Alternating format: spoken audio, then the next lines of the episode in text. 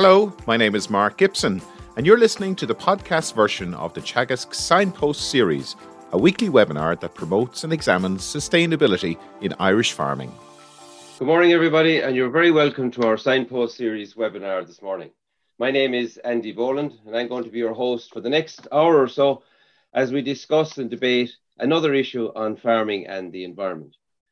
Um, I'd like to acknowledge the help and support that we get from our partners in producing this series, uh, the National Rural Network, uh, Food Drink Ireland, SkillNet, and Dairy Sustainability Ireland. So this morning, we're going to begin a series really for the next four weeks, looking at our wonderful and beautiful uplands, uh, the people who work there and the people who live there. And I'm delighted this morning to be joined by Caitriona Douglas, Caitriona is from the National Parks and Wildlife Service, and also by Catherine Keena, our countryside specialist. And Catherine is known both in the uplands and indeed in the lowlands. Caitriona and ladies, sorry, you're both very welcome and thanks for joining us. Thanks, Andy. Hi, hi, Andy.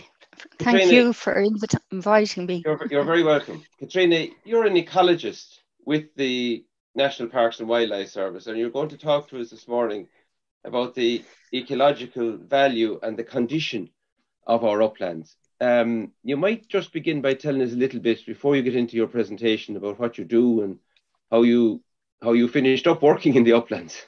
It's a long and torturous route. uh, I started working in the Wildlife Service in the 80s, so it's a long time ago.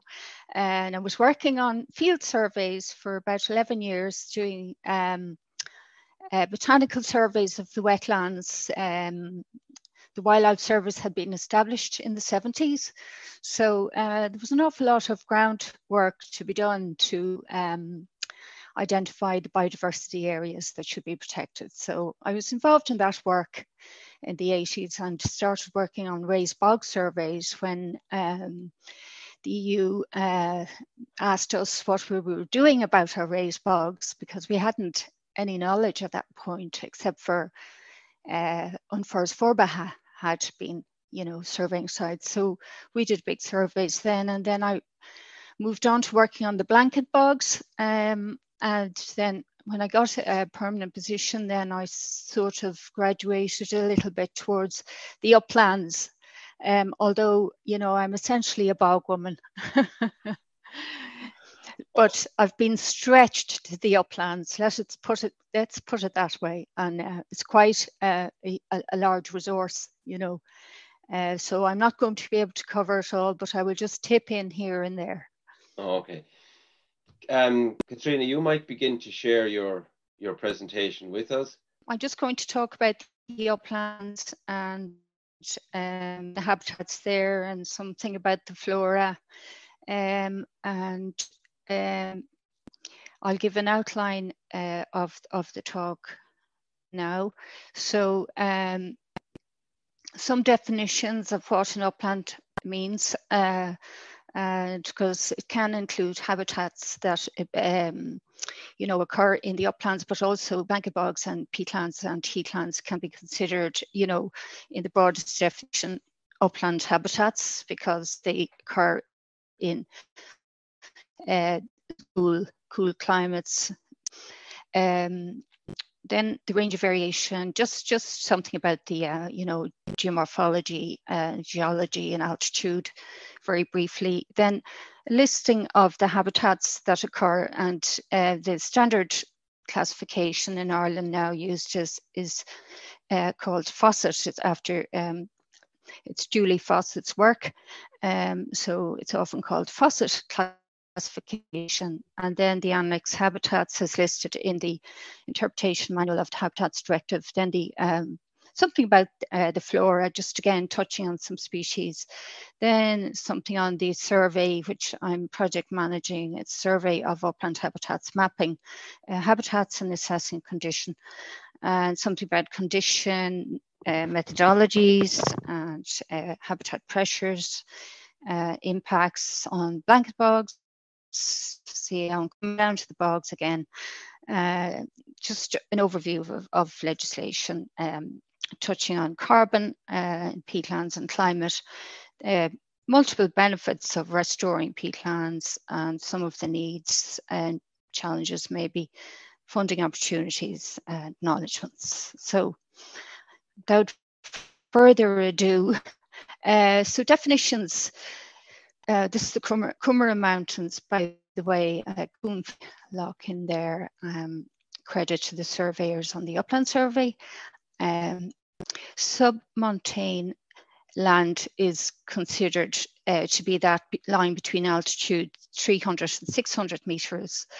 And montane land is, is the highest, it's above uh, around 600 meters. And uh, for the National Survey of Upland Habitats, which is, that's the acronym there, National Survey of Upland Habitats, unenclosed land um, above the 150 metre contour and associated lowland peatlands uh, are considered in the definition of uplands for our purposes because you know these sites are connected and the habitats are connected. They're not uh, isolated uh, entities and on the western seaboard there are extensive lowland blanket bogs and associated peatlands such as the wet heaths uh, transition mires, um, fens, uh, flushes, and the like.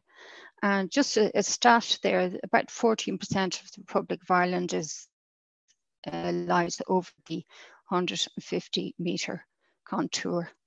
So, um, sorry, that's that's a mistake. It's 200 meters. Sorry, it's probably a lot, quite a bit more over uh, 150. It could be up to 19%, but I'm not sure. That should read 200 meters. Um, then just the, uh, giving you just a few of the peaks um, that are above 600 meters. So these would be montane, uh, the highest being Carrauntoohil, uh, Lugnaquilla, the highest in Leinster. It's uh, 925 uh, meters. Carrauntoohil, 1039 meters. Um, haven't measured it, haven't been up to the top disgracefully. Um, for time I chat, uh, Galtymore, uh, that's you know the highest inland mountain range in Tipperary, Limerick, uh, 98. Mweelrea, the highest in Connacht, very large mountain range, 800, just over 8. The Comeragh's in Waterford, uh, of which this image is shown. Uh, 792 Mangerton in Kerry, 782 Patrick, iconic mountain, 764 Kippure in Wicklow with the mast, uh, five, 75 uh, seven, and then there's one at the bottom there. It can't see on my screen properly. Yeah, Croaghaun and Achill. So um, that's just giving you a few, and there are quite a lot of mountain ranges in Ireland uh, I'm discovering, and they're all around the edge of, of the country. Well, mostly. Uh, there's quite a few inland ones, maybe, um, and more in the south, uh, Midlands and southwest. Variation, uh, well, uh, geography. So they're located all around uh, the country, really, but a lot of them are coastal, um, with some uh, significant exceptions like uh, Blooms and the Mullaghmarks and uh, the Galtees, as was mentioned, and Cuilcagh near and up in, in uh, Leitrim, Cavan. Geology can vary from acidic to alkaline rock. You have um, granites over in, in Galway and Wicklow, and then in uh, Kerry you have old red sandstone. Um, obviously the Burren is limestone, but I won't be talking about the Burren because it's sort of exceptional, and I don't work on it. A lot of work's been done on the Burren, so it's not in this talk. Um, so there are hard metamorphic rocks, there are shales and soft uh, kind of deposits as well. There's glacial deposits, there's uh, peatlands, peat cover, uh, uh, glacial till, um, you know, esker sort of gravels as well, altitude of covered already. Uh, geomorphology, well, the topography and the shapes, because the land is glaciated, most of it. Uh, you know, you have incredible know, hanging lakes and valleys, and um, you know moraines and all sorts of deposits. Distance from the sea, oceanicity that can be called, you know, can affect the climate, the humidity, um, you know, temperature um, and rainfall. Uh, so that, that has a significance for the ecology. Slopes can be steep or gentle. Uh, again, uh, huge ecological effect, free draining or, you know, waterlogged if they're flat aspect, you know, north, south, east, west. North and east would be more humid, south and west maybe more um, wind exposure and sun, um, warmer, and then climate uh, my, and microclimates because of all those variations, uh, temperature, rainfall, humidity are important, and habitats and vegetation responding to all that uh, as well as to land use. Um, so moving on then to upland habitats, uh, upland in, in the biggest sense, where I am including the associated lowland uh, in the west are, as I said, there are extensive lowland blanket bogs, lakes and the like in Mayo, you know, Donegal, um, Kerry, um, Galway, um, Clare even. So we have two systems here. This is the national sort of classification system for habitats. And a lot of people use this now. It's very, very useful. And then some of our habitats are, you know, listed for protection under the EU Habitats Directive, and they're called, we call them Annex 1 because they're listed on Annex 1 of that directive. And uh, these are the habitats that we are including in the upland survey for um, condition assessment. Uh, we would be mapping a lot of these habitats when we're doing our surveys. Um, however, where we do assessments, we're focusing on, on these, which are the heaths, uh, wet heaths and the dry heaths, the alpine and boreal heaths, which are up at the higher altitudes, um, a kind of heathy grassland called uh, species-rich nardus grassland. Um, then we have our bog, uh, blanket bog. Um, active means it's, you know, forming peat, it's wet, it's, it's uh, you know, there's good vegetation cover and it's in good condition.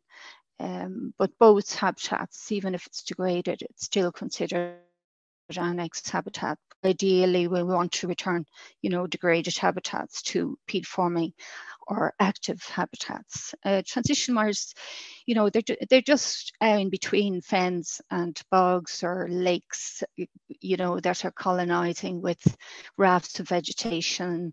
So, you know, they're dangerous to walk on, but they've rare species uh, and they're in annex habitats. This habitat called Rhynchosporion, it's, it's just uh, uh, Rhynchospora, it's um, oh, it's a small plant that grows uh, on the edge of pools and in wet depressions in bogs. So it's like a sub subhabitat of bog. It really shouldn't be a separate one, but it's considered to indicate deep peat. So, you know, the EU have said it's very important.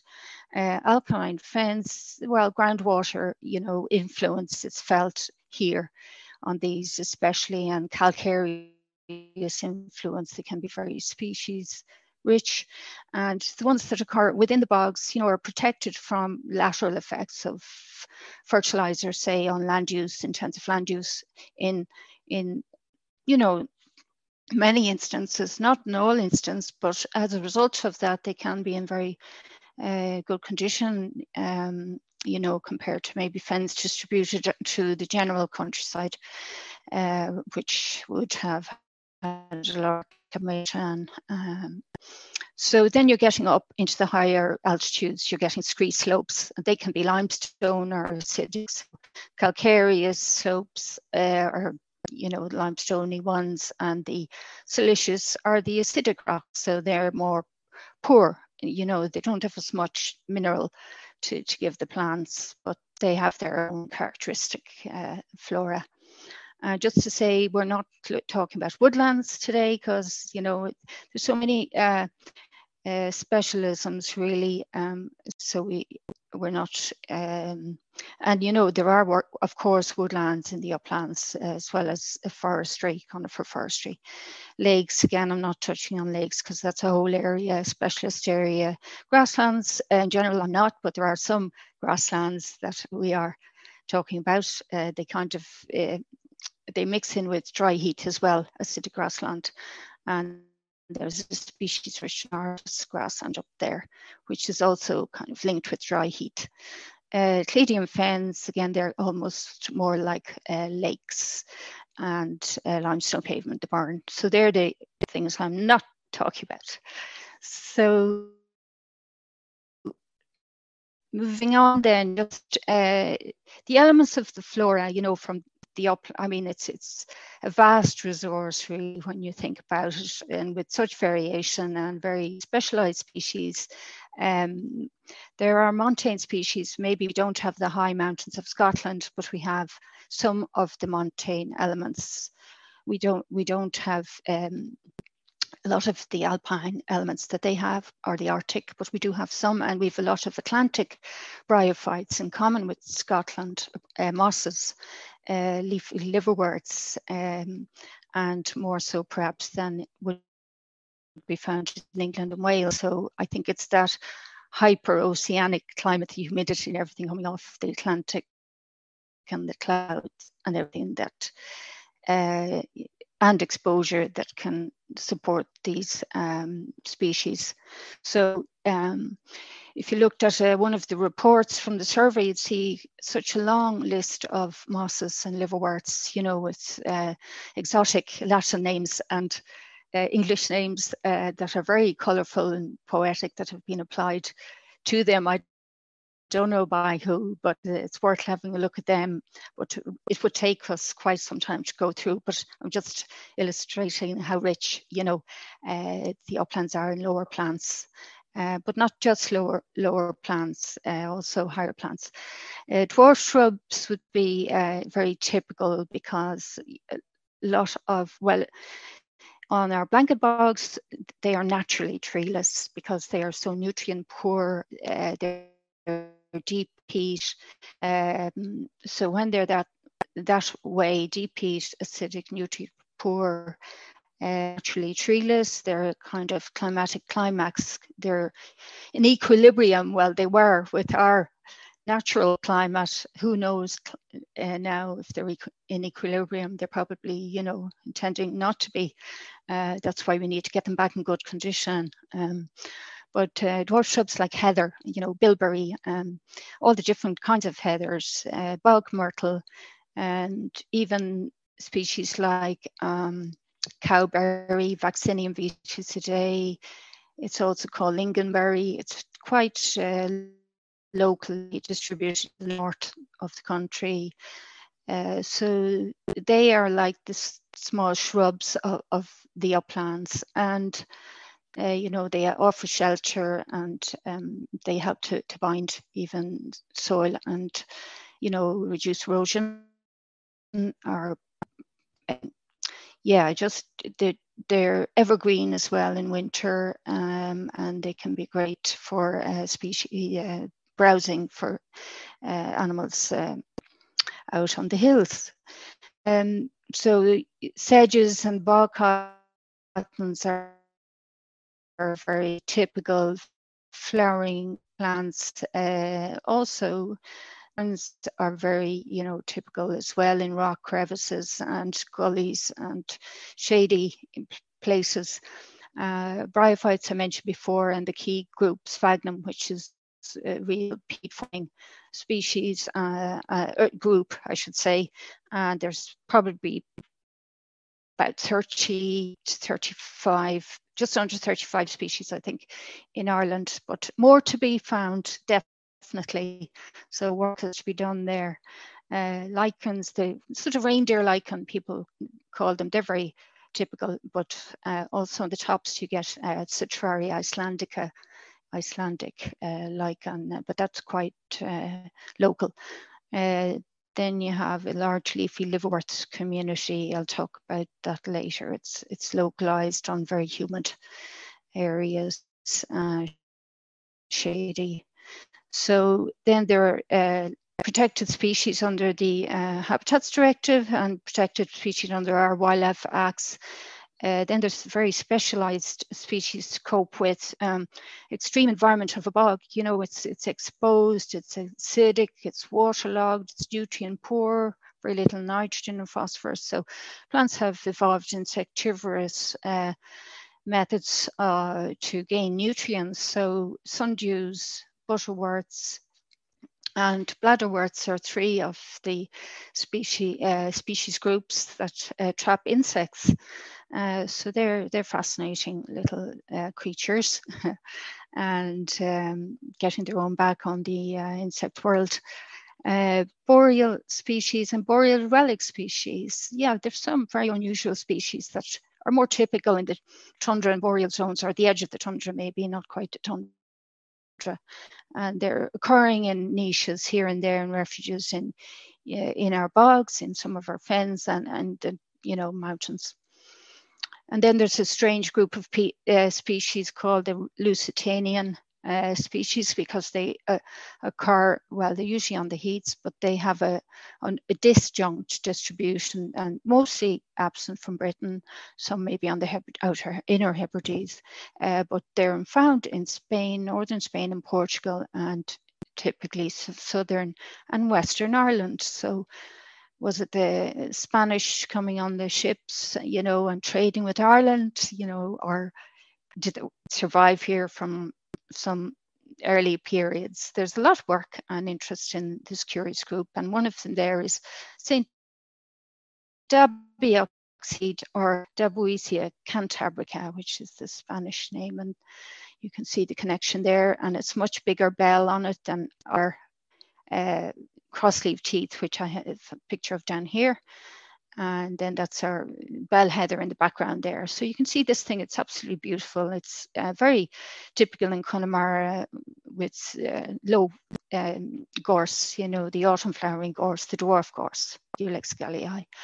So it's kind of coastal heat. Maybe it likes warmth. You know, it, it seems to. Uh, it's not up on the mountains.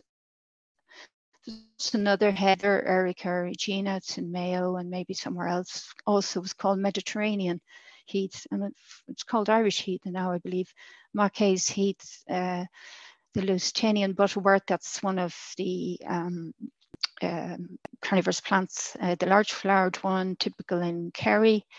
Uh, but in some places outside Kerry, uh, again, another insectivorous spe- species, uh, Saxifraga spathularis is St. Patrick's cabbage, and that's in our in our mountains in rock crevices, and the Kerry lily, a very local uh, in, in Kerry heaths. So moving swiftly on, um, leafy liverwort, the, uh, these um, in contrast, this is an interesting community in contrast to montane areas of England and Wales, Irish mountains, much of the organic elements of the Scottish montane vegetation, including high abundance of uh, it's called woolly hair moss, sometimes Racomitrium lanuginosum. You'd probably notice it. It can cover large areas on top of hummocks and in eroding areas too on the hags. And the presence of mixed northern hepatic mat, a very localized vegetation of large leafy worts of north and east mountain facing slopes. Uh, Rory Hodden, Micheline Sheehy, Skeffington published work on that. And that's just showing you some of the species there and they're beautiful red color and the leaf worts are very, very big. Mostly leaf worts are tiny, but these ones are, are not. So um, just uh, mentioned sphagnum species earlier, and this is just to show that we're still discovering new species of sphagnum, which is amazing. Uh, Rory, Dr. Rory Hodd is a fantastic uh, expert on mosses and liverworts, and he's worked on some of our surveys. And he discovered in 2020 in the Slieve Mountains, in one of the SACs there, uh, this, this species, uh, Sphagnum majus, and it grows in pools. And we have very few pool species, in fact. Uh, we have probably three, maybe uh, sphagnum species in pools. Well, we've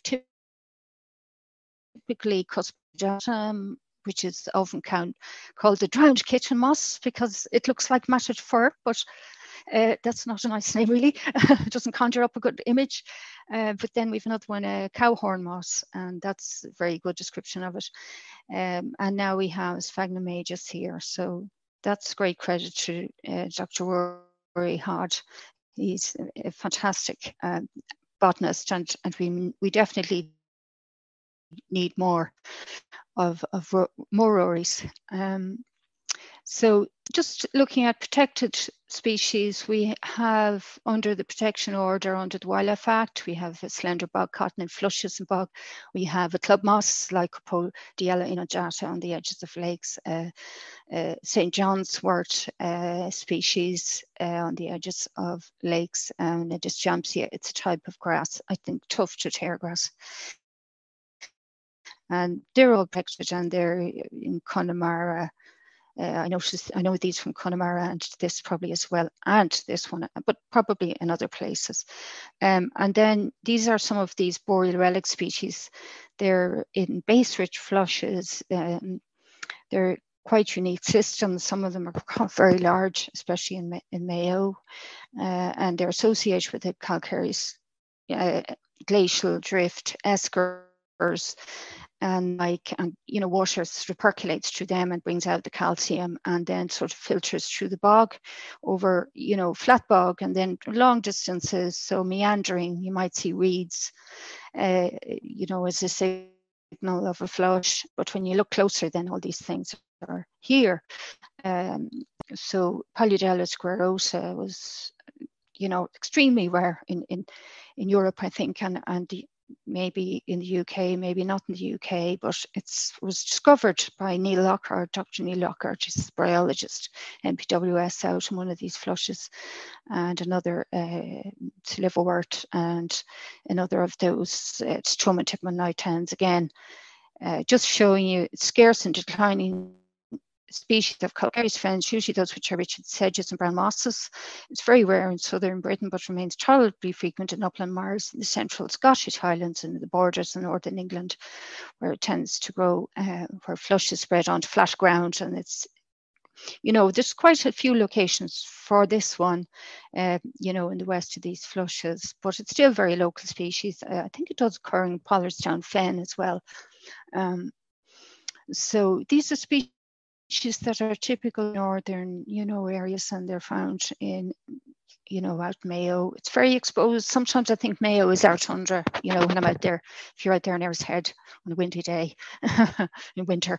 Um, and another fantastic find, again, uh, Dr. Caoimhe Muldoon, rest in peace, and Rory, Dr. Rory discovered, rediscovered this moss in Base-rich Flush on the Ox Mountains, and it was out in the Bord na Móna bogs, uh, you know, at Oweninny and in, in a flush there that uh, was kind of survived and protected from the, you know, milled um, that happened over about 6,000 hectares of that land. Uh, but unfortunately, the hydrology, you know, as you can imagine, was impacted by the drainage and the species disappeared, but it was refound uh, during the upland survey in 2012, I think, in the Ox Mountains. Again, fantastic.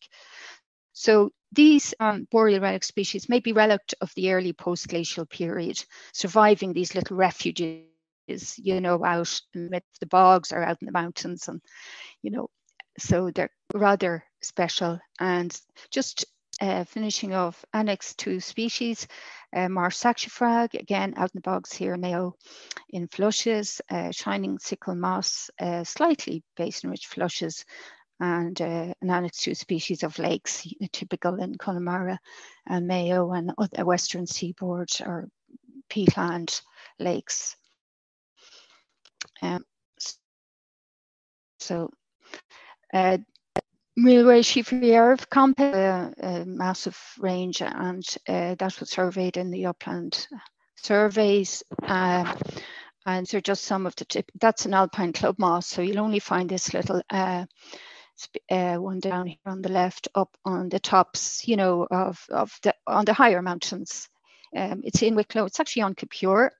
Uh, it's probably over, you know, those uh, 600 uh, meter high uh, mountains, I think. Uh, when I was Kippure that yeah. Uh, so here then we have this is interesting because these are areas that are inaccessible to grazing animals and it, they just illustrate really maybe if you know there wasn't the grazing wasn't as heavy we we might have um, a kind of more lush uh, vegetation on our hills uh, admittedly these are in crevices in rocks so they can kind of water supply coming creeping down the rocks and probably some extra nutrients as well um, and there, you know, there's, there's uh, it's called, um, it wasn't thought uh, to be in the uplands. It's a tall herb community, and tall herb was thought to be just lowland community. But uh, this has lately been discovered as an upland version of tall herb.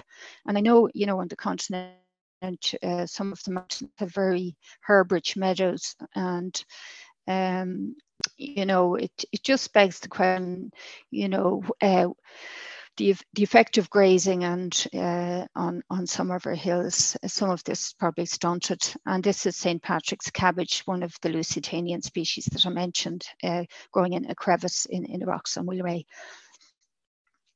And I'm not really going to talk about fauna, and you know this is very uh, blurry on this screen.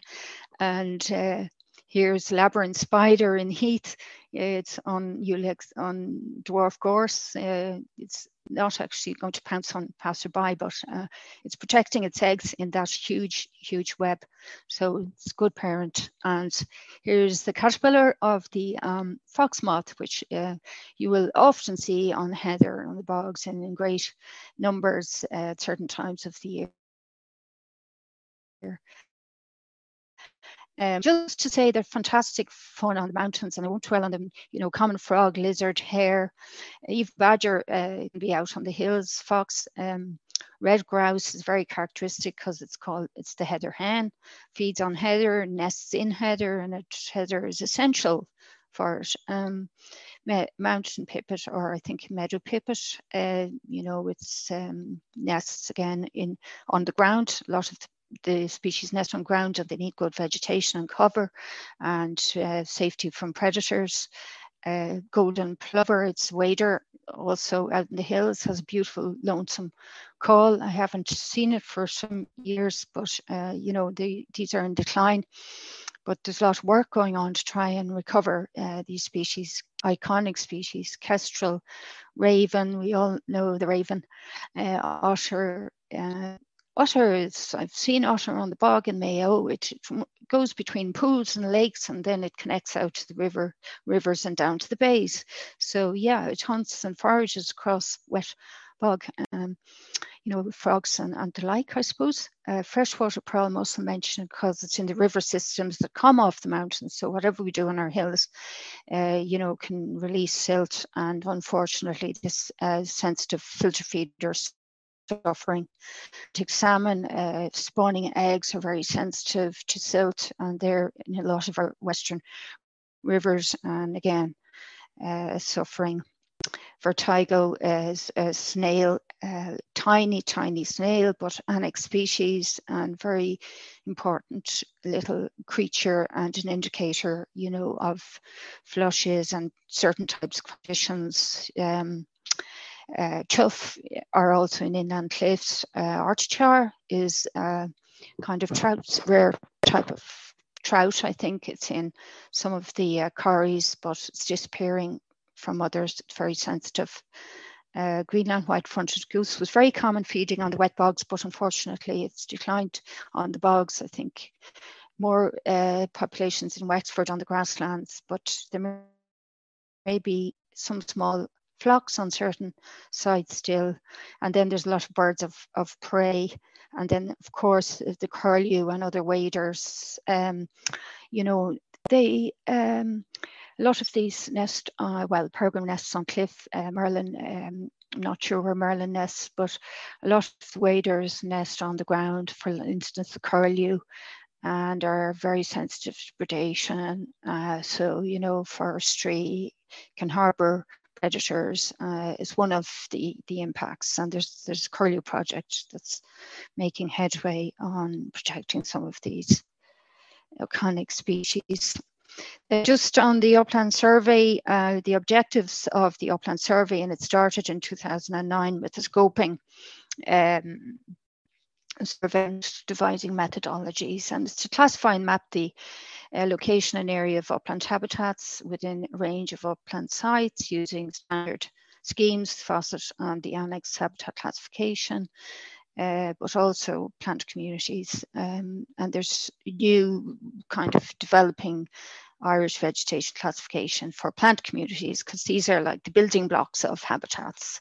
Um, and these are where all these beautiful uh, species and species communities kind of uh, are occurring and have to be identified and understood to be able to protect them. Uh, then to assess the conservation status of a suite of upland and associated lowland annex habitats and to improve knowledge on the plant communities and flora that make up the habitats and uh, as I said, the main habitats are that we're doing the upland survey would be the heaths and the bogs, you know, alpine heaths, wet dry heaths, blanket bog transition marshes, alpine fens, and the rocky habitats. So, you know, they and maybe the upland uh, tall herb, although we don't, uh, I think we're assessing it, but we're mapping it at the moment. Methodologies devised during the scoping study are explained in this wildlife manual, which is on our website, uh, www.npws.ie. So, you know, all the methods are, you know, in detail described there. And then some revision of this, um, there's no actual published revision, but we are adding uh, some uh, extra sort of data, you know, to the survey as we go. Uh, but uh, we can add them to the manual at some point. There's not that many, but we are kind of trying to keep the methodology so that we have comparison between years. So when we go back to look at plots, we can understand whether things have changed by uh, measuring similar parameters. Uh, this year, we're the survey is going. To, it's just started and it's going to map uh, the Slieve Bloom mountain habitats and assess condition there. So um, that just says the plots are distributed across the site. So you've, you've plots, you know, in different habitats. So you have to decide what the habitats are first, and then you have to kind of, you know, maybe have a random uh, array of, of plots, you know, across uh, each of these habitats that we're assessing. And then, you know, the, this will inform strategies uh, Sorry, uh, Caitriona, just sorry, to remind you, uh, I'd, just like, leave, I'd just like to leave a little bit of time for questions at the end, just to remind you. Yeah. Tell, yeah. tell me what time what time to finish. I will go another. We're we've about fifteen Five minutes. minutes. oh no, no, we've about fifteen minutes left. So I 15, 20 minutes. I'd just like to have. Oh, is that all you've left for time? We've, yeah, we've. Yeah. Uh, just we like to leave late? a few minutes at the end for questions. That's all. Sure. Yeah. Yeah, um, i can go very quickly actually through a lot of these because uh, the foundation's there. Uh, so that's just showing you the sites surveyed to date. So there's 20 sites surveyed. And uh, so they range from Carlingford to Comeragh, the Galties, and then uh, Caha, uh, sites in Killarney National Park, Mount Brandon, these are all SACs, Slieve Mish, and then there's the Slieve Aughty Mountains there in the mid-west, uh, Nephin isn't a designated site uh, that was surveyed. It's got very good alpine heath.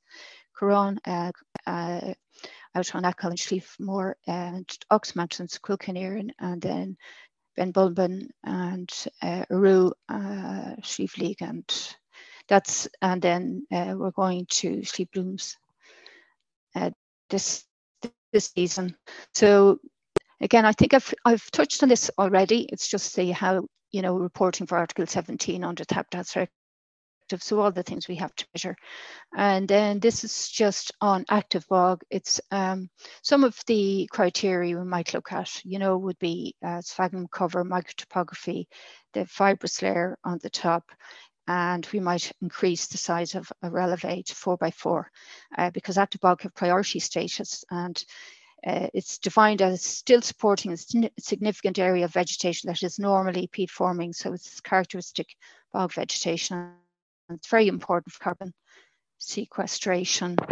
Again, uh, that's showing a plot being assessed. Uh, commonage data is also looked at uh, from the past and compared to see whether we can evaluate trends. Uh, that's just showing the number of sites and the number of plots that have been assessed. And that's just a table that would show a result from a site, and that one would be the Comeragh Mountains. So under area, structure and function, future prospects, and an overall assessment. So you can see red isn't good and green is favorable conservation status. So there's quite a lot of, you know, uh, unfavorable condition habitats. Um, the wet heaths, uh, the, the dry heaths, the alpine and boreal heaths, well, future prospects looks okay on that one. Blanket bog, not looking good. Maybe the Rockies are, you know, partly okay. Uh, it's just showing impacts maybe of uh, stocks, stock grazing, you know, that's the Mweelrea, the Nardus growing on the bare peat there. But, you know, if you have excessive levels, there isn't a lot of palatable species. And if uh, animals are hard pressed, it ends up erosion and trampling um, and peat silts going into the rivers. That's a nest of a meadow pipit, just showing you, you know, they're ground nesting and also that they need all this vegetation, not bare peat you know, support their their lives. And this is Mweelrea again, and it's a good illustration just of, of you know various impacts. In the foreground, there's heather, it's very tightly grazed, a lot of maybe nardus. In the background, then you can see eroding areas on the edges. Um, and that can be from various causes. Um, generally, you know, man, human impact of various kinds. Your forestry in the background can be impacting the hydrology, and then here you have a grazing, you have a fence, so you have a grazing differential, you have heavy grazing on the on the uh, well left side of that uh, image as compared to the right. So um, you can imagine impacts on water quality as well, and then this is just from Wicklow here and from the Comeragh Mountains burning as devastating effect on, you know, nesting birds as well as the whole uh, system. Uh, you, you, get, uh, there's no peat formation, there's runoff and there's no shelter. Um, and there's um, greenhouse gases emitted. And this is this is Wicklow here and up and then the middle one is in Slieve and on the bottom right is just sausage machine cutting. And, you know, they have have a much greater impact probably than you know face bank cutting had in, in, in the old days and this one here you're just seeing uh, again drainage but also there's a, a line there that uh, shows the bogs being cut by sausage machine cut for like a chainsaw can go down very deep a meter or more and it makes it difficult to block drains and hold water and it can destabilize the slope. And on the top right then is a restored bog at Kippure the base of Kippure. Was a flat area it wasn't badly uh, damaged but there were drains and they're blocked and it's really um, a very good uh, illustration of a good site. And then this is just listing all the um, very, not them all, but some of the key uh, policies, uh, legislation, conventions, uh, plans, you know, including climate. Um, so uh, I'll move on past that. And then car carbon, well, if the bog has cover, and this is from Wicklow Mountains where Andromeda, the bog rosemary grows, if it has a good cover of typical bog vegetation, especially the mosses, it's probably storing carbon, it's probably taking it from the atmosphere, but it's very easy to change that um, uh, into a carbon uh, or greenhouse gas, gas emitting system. Uh, Ireland has 8% of the global resource of blanket bog, and Scotland is the most important country in Europe for this habitat. And since the UK has now left the EU, Ireland holds the bulk of the EU resource of blanket bog. So we have a big responsibility there. And peatlands, including blanket bog, have a unique capacity to fix and store carbon in the accumulating peat. And even though they cover only 3% of the Earth's lands, they're responsible for more than 30% of worldwide carbon storage. And the key thing is depends on maintenance of a stable high water table. That is no more than five to 10 centimeters below the bog surface for at least 9% of the time. As low water allows air infiltration and hence microbial decomposition, which releases carbon as carbon dioxide and other greenhouse gases. And then you have dissolved organic carbon entering the streams, uh, as well as silt in degraded bogs. So I think uh, restoration is where it's leading projects, Kerry Life, uh, Interreg, um, EU Life, Wild Atlantic Nature is a huge, huge program now in the Northwest. I think you might be having a talk on that. Um, and then we have a small pilot project with Intel just testing out restoration again in Wicklow and measuring water quality and measuring um, greenhouse gases. So we're hoping to be able to kind of link the greenhouse gas signal emission with vegetation communities. And the European Investment Bank is now uh, committed to supporting investment in uh, restoration. It's what they say to a revitalize nature and improving resilience to a changing climate. So bugs are sensitive to climate change, but they're also sort of uh, help in reducing the, the worst impacts if we can, you know, uh, get them back to peat forming systems. So the uh, peatland community engagement scheme that NPWS run this year's closed applications, but it's 500,000 total. Uh, it was available this year and a maximum grant of 25,000 uh, in 2002 um, a max of 75% of the project eligible costs yeah were provided and a whole range of things there. You can see recreation, immunity, invasive species control, um, even mentions fire control, I think, in that, and um, raising awareness, uh, community work around sites, site protection. So that that's uh, you know there are more uh, instruments of funding coming. And finally, just uh, acknowledge the work of the team and credit for the many photographs that they have have taken and I have used, um, I can't name them all, but the consultants were back uh, consultants and they had a, a huge uh, team of field surveyors, excellent people like Dr. Rory Hodd and Joan Denyer and um, Philip Perrin and all, a lot of people. Um, and they were just images from the internet. And then there's just a list of reports there. So thank you very much. I'm sorry uh, I went on a bit long. That's all right, Caitriona. Thanks very much. So I need uh, to stop uh, sharing here, I yeah, think. You wouldn't mind, yeah. Yeah. Um, and it's reflected in the Q and A. There's a there's a wealth of experience and knowledge in all of those slides, Caitriona. Um, I mean, you can there's see from the detail in it. Um, uh, and that's been a lot, lot of work done. Uh, yeah, acknowledged there in the, in, in the Q and A. Um, one uh, one area that um, and no, yeah, there we are.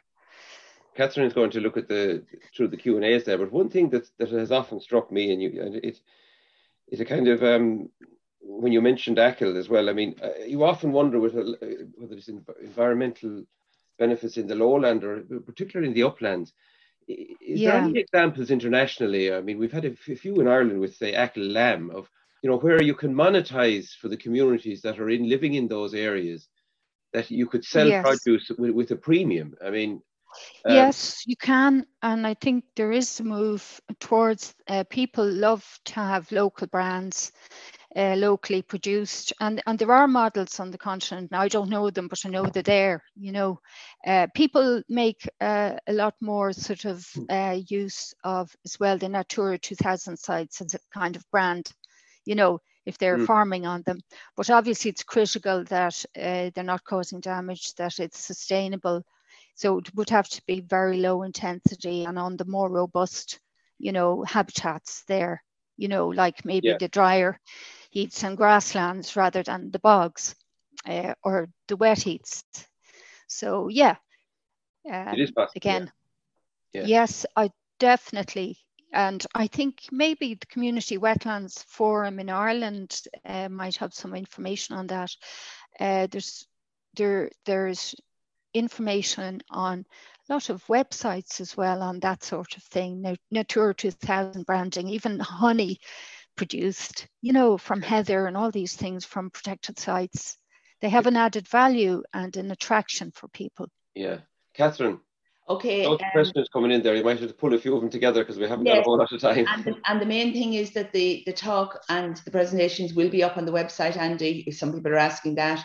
And also to, to re-emphasize that this is the start of four um for four talks and some of the, the this is kind of laying the basis for where we start from and maybe some of the more the management side will be discussed in in, in, Yes, in, the, in yeah. the future weeks. So really appreciate the, the the detail that we'll have for use by us. Um, just one question there. Have any of the plots that you have surveyed or has been surveyed been revisited? And is there any change in habitat condition? We, um, because we had no baseline surveys for the SACs, um, because designation happened, you know, in quite a rush for Ireland. Uh, these are baseline surveys, uh, so we haven't revisited these plots, but we will be, Will I be. think, starting next year revisiting. Oh. Uh, but we have uh, looked at Commonage framework uh, data on heather height, heather cover, and bare peat, and compared them with our uh, parameters. And sometimes we've seen improvement in height and cover of heather. Uh, so, you know, we're using that as a, an, an indicator of trend. Uh, sometimes there's a decline, there might be more bare, bare peat in some instances, but there's a mixed result. But there, you know, it is quite useful to use that data, which is from about the year 2000, uh, 2006. So, you know, it's uh, up on 20 years. Uh, but they didn't map habitats then, they mapped um, damage rather than habitats. What are the effects Hmm. of forestry on conserving upland blanket bogs is one question. Multiple effects you know that there's effects on on fauna anyway and on predators and uh, a lot of uh, birds won't they won't nest near them. And uh, predators um, you know make their way out of there but uh, there's huge hydrological effect depends on whether they're upslope downslope whether they're drains what direction the drains run how old the plantation is whether it's closed canopy if it's a young plantation, it's open canopy and you still have bog vegetation and it's on flat ground and you know it's not growing well, there's very good restoration potential there. If it's been there a long while, you can get fracturing in the peat, drying out, you can get conduits of water, so you can have quite uh, an uphill struggle, forgive the pun, to try and restore such areas. But they can also have an impact on drain, focusing drain drainage water onto areas and maybe cause erosion, potentially even peat failures. So it's a whole area. We're doing some research on peat failures, not related to forestry, but related to a wind farm uh, and two uh, forested sites, but there was no activity there at the time, but there's legacy issues. And Caitriona, Uh, so the they have to be looked at. And Caitriona, would the same effect be on where there's severe undergrazing and scrub encroachment? Would that have kind of the same effects as forestry? Uh, now, if a blanket bog's in good condition, it's wet and waterlogged, and if trees won't grow on it, neither will scrub. So, but the bog's drying out, yes, scrub will invade, and you'll have Pinus contorta, especially uh, lodgepole pine, that just spreads out onto heaths from adjacent plantations. Uh, so, you know, it's it's um, it's a problem. Yeah, if if the bog is wet problem, Yeah. and it's restored, it's more resilient to a lot of these kind of um, impacts or effects. Uh, more of a comment important to consider the existing and future use of uplands for recreation and tourism and how this should be integral in the sustainable planning, management and protection of uplands. And just one question for you there Yes. about the, what role does NPWS have in the protection of uplands where new greenways and blueways are envisaged? Well, you know, for say the protected sites, uh, any developments will will be an activity requiring consent at the least, you know, uh, and or requiring, you know, planning permission at the most, you know, uh, or uh, appropriate assessment if it's in, in an SAC. So these things, im- the impact of such a thing, uh, there should be alternative routes proposed and see which is the least impacting. You know, uh, we're very in favour of them, you know, and there are areas that are robust and can take that, but there are other areas that are extremely sensitive and a track even can uh, start erosion. Um, and up in Slieve League, you know, there's there's quite a lot of erosion from, you know, walkers, just, you know, popular routes. So care and and NPW does have a have, have a role, especially for the uh, SPAs, NHAs, SACs. Okay, Andy, I know you're coming. You can tell me now. Just time for one more, Catherine. Go on. Yeah, one more. Well, it's more of a, again a, a, comment that the question is is what longer term financial incentives are there for farmers to restore peatlands? So we'll be covering some of them the next three weeks. But perhaps have you any comment on finan- financing? I think fi- I think finance is finally becoming available, and I think we'll have what we'll have is a skills shortage and the capacity to actually use the finance because climate because of the importance of bogs for climate and the fact that Ireland is such a resource and because there's quite ex extensive degraded areas there's a lot of work to be done. And so we need to build capacity upskill and be ready to do this and we have to upscale the work because it's you know we have no time really to waste but at the same time it's costly uh, and if we make mistakes you know you can't really go back and do it again and nobody will give you any more money so it has to be sound uh, science you know to to underpin it um, so um, npws um, you know, get funding. We, we, we draw down funding as other people do from EU. Uh, Interreg, there's been quite a lot of work done. Fidandari Bog and the Ox Mountains had 3,000, nearly 3,000 dams installed uh, just last uh, winter on, on a flat area of drained bog that hadn't been planted, just drained, and really good work was done there. But the machine operators have to be highly skilled as well, and they've been working on the raised bog, so we, you know, they come over from there. So there's a lot of work and a lot of upskilling required in the science and in the practi- practical work. so great opportunities. thank you, thank you once again. And just to say, the full recording um, of the the webinar this morning will be available on our website, together actually with a podcast, uh, which you can download from your whatever source you get your podcast from. And also, um, Caitriona's uh, presentation will also be available because there's some wonderful photos and, and detail within the presentation. Just, um, Catherine mentioned that we're beginning a series in the uplands. Next week, we'll be looking at the Comeragh upland communities. And our colleague, uh, Katrina Foley from Teagasc, will be joined by the project manager, an ex-colleague of ours, Owen Carton, um, and they will go through uh, what's happening uh, in, in the in the Comeraghs. Um, so from Caitriona, Catherine, and myself, just to thank Yvonne Maher in the background, who pulls all the strings to keep us all uh, in line. Uh, thank you very much, Yvonne. Uh, so until next week, thank you for joining us and hope you can join us again uh, this time next week for another series on the office. Thank you very much have a safe weekend. You've been listening to the podcast version of the Teagasc Signpost series, the weekly webinar that promotes and examines sustainability in Irish farming. Don't forget to join us live every Friday morning for our latest webinar. For more, visit teagasc.ie. And you can also rate, review, and subscribe to the Signpost series on Apple Podcasts, Spotify, or wherever you get your podcasts from. I'm Mark Gibson, and thanks for listening.